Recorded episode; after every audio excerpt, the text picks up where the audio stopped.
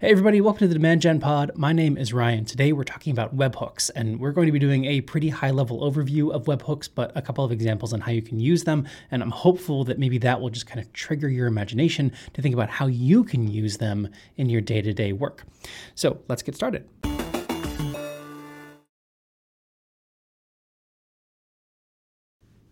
All right, so webhooks are essentially a data transfer tool, and we can use them in all of our uh, all of our work, and they're really important for being able to send data, uh, real time data, especially between different automation tools and different platforms.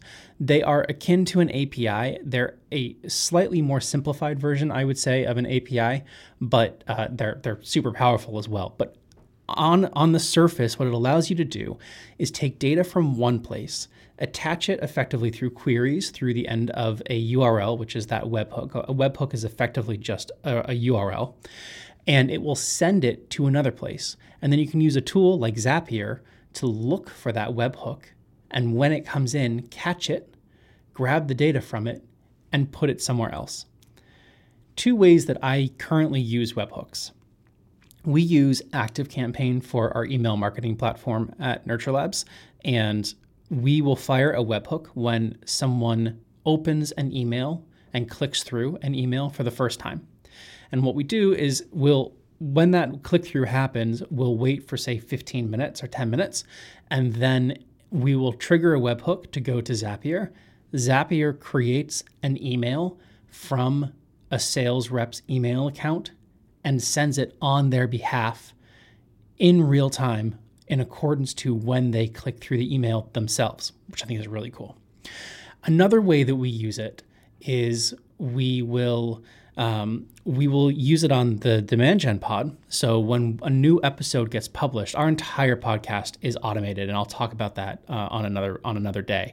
But when our uh, new, when a new episode is published, we will update Airtable to mark it as published in the original scheduling table that we use. So we have a scheduling table of every single episode that we're going to do, when we're going to do it. It has uh, show notes, it has titles, it has um, pre-created uh, audio links to our Amazon web servers. It has this massive, there's this massive data table. And in order to keep track of what's published, when it published, where it published, links to everything, links to each blog article, links to the, um, uh, to the uh, transcript. We have links over to the transcripts, all of those things, all of that gets automated, which is really cool. And we leverage webhooks to be able to trigger some of those things to actually fire off. One advantage here, obviously, is that real time data and immediate action. And webhooks provide those instant data updates. Businesses can use these for immediate actions, like I said, sending personal messages, exactly how we use it. And also, it enables these like timely and tailored customer experiences. So you can use webhooks to fire off text messages, not just emails. Um, so there are lots of different ways that you can use them, or you might simply just try be trying to get them to go from one place to another.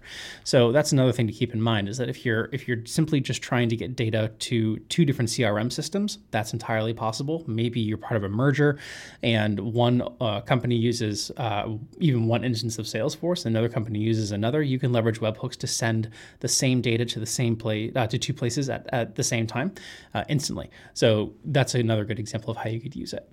But overall, another really good advantage is that seamless integration and the automation aspects. So uh, the event webhooks they'll link different systems for this smooth data exchange, and I think that that's um, it, it's this crucial part where if there's ever a point in your workflow where you're thinking, man, I wish that I could automate this depending obviously on what it is and what you're trying to automate, webhooks might be a potential solution. Zapier is a really great tool to use. We have hundreds of Zaps that we use across uh, not only for business but also for clients, and they prove so powerful. Uh, we save hundreds of hours every year, probably more, um, just using Zapier and its tools, and webhooks are a pretty important part of that.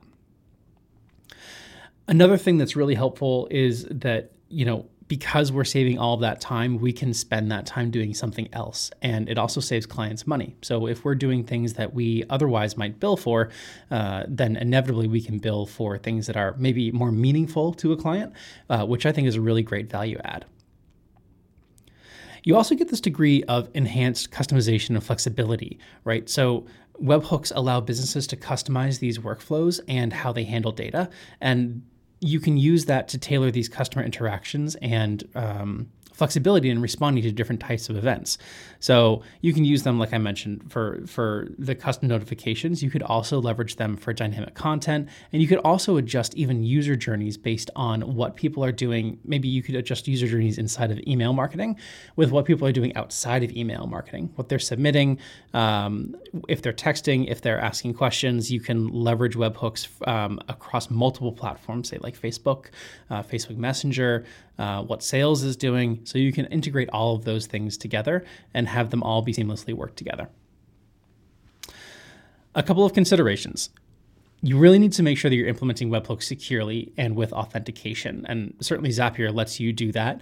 Um, usually and ideally the tools that you're already using to be sending those webhooks like for example you can send web send webhooks from um, uh, from the from different email marketing platforms. You can do it from Eloqua, for example. Um, you can you can do it from a few of them. Those are all going to be secure, and they will also already contain some level of authentication uh, and that security. But you also want to be able to make sure that you're monitoring the reliability through error handling. And that's another really important part is that what happens if one of these fails? Do you have a process in place to catch up? Do you have a process in place to be aware of it even happening in the first place? And are you reporting on how frequently they may fail? Because, I mean, data fails sometimes. Um, and kind of just a, a, recap on the first one, but you be really careful about those potential data privacy and security risks. So if you work in healthcare, uh, don't be sending any sort of identifiable patient information through webhooks. That really shouldn't be happening. But you could certainly send um, you could certainly send non-identifiable information. For one example, we leverage a webhook um, for reporting purposes uh, with a client, and we send everything except uh, we, we send a unique identifier, and where the platform where that data is actually going, um, they have the same unique identifier, so they can kind of tie that number, a random number, back to a given person, and we don't have to send any actual personal data between the two systems. Um, we're just sending behavioral data uh, with a unique identifier which does not have any sort of meaning outside of its uh, home base where it's going to.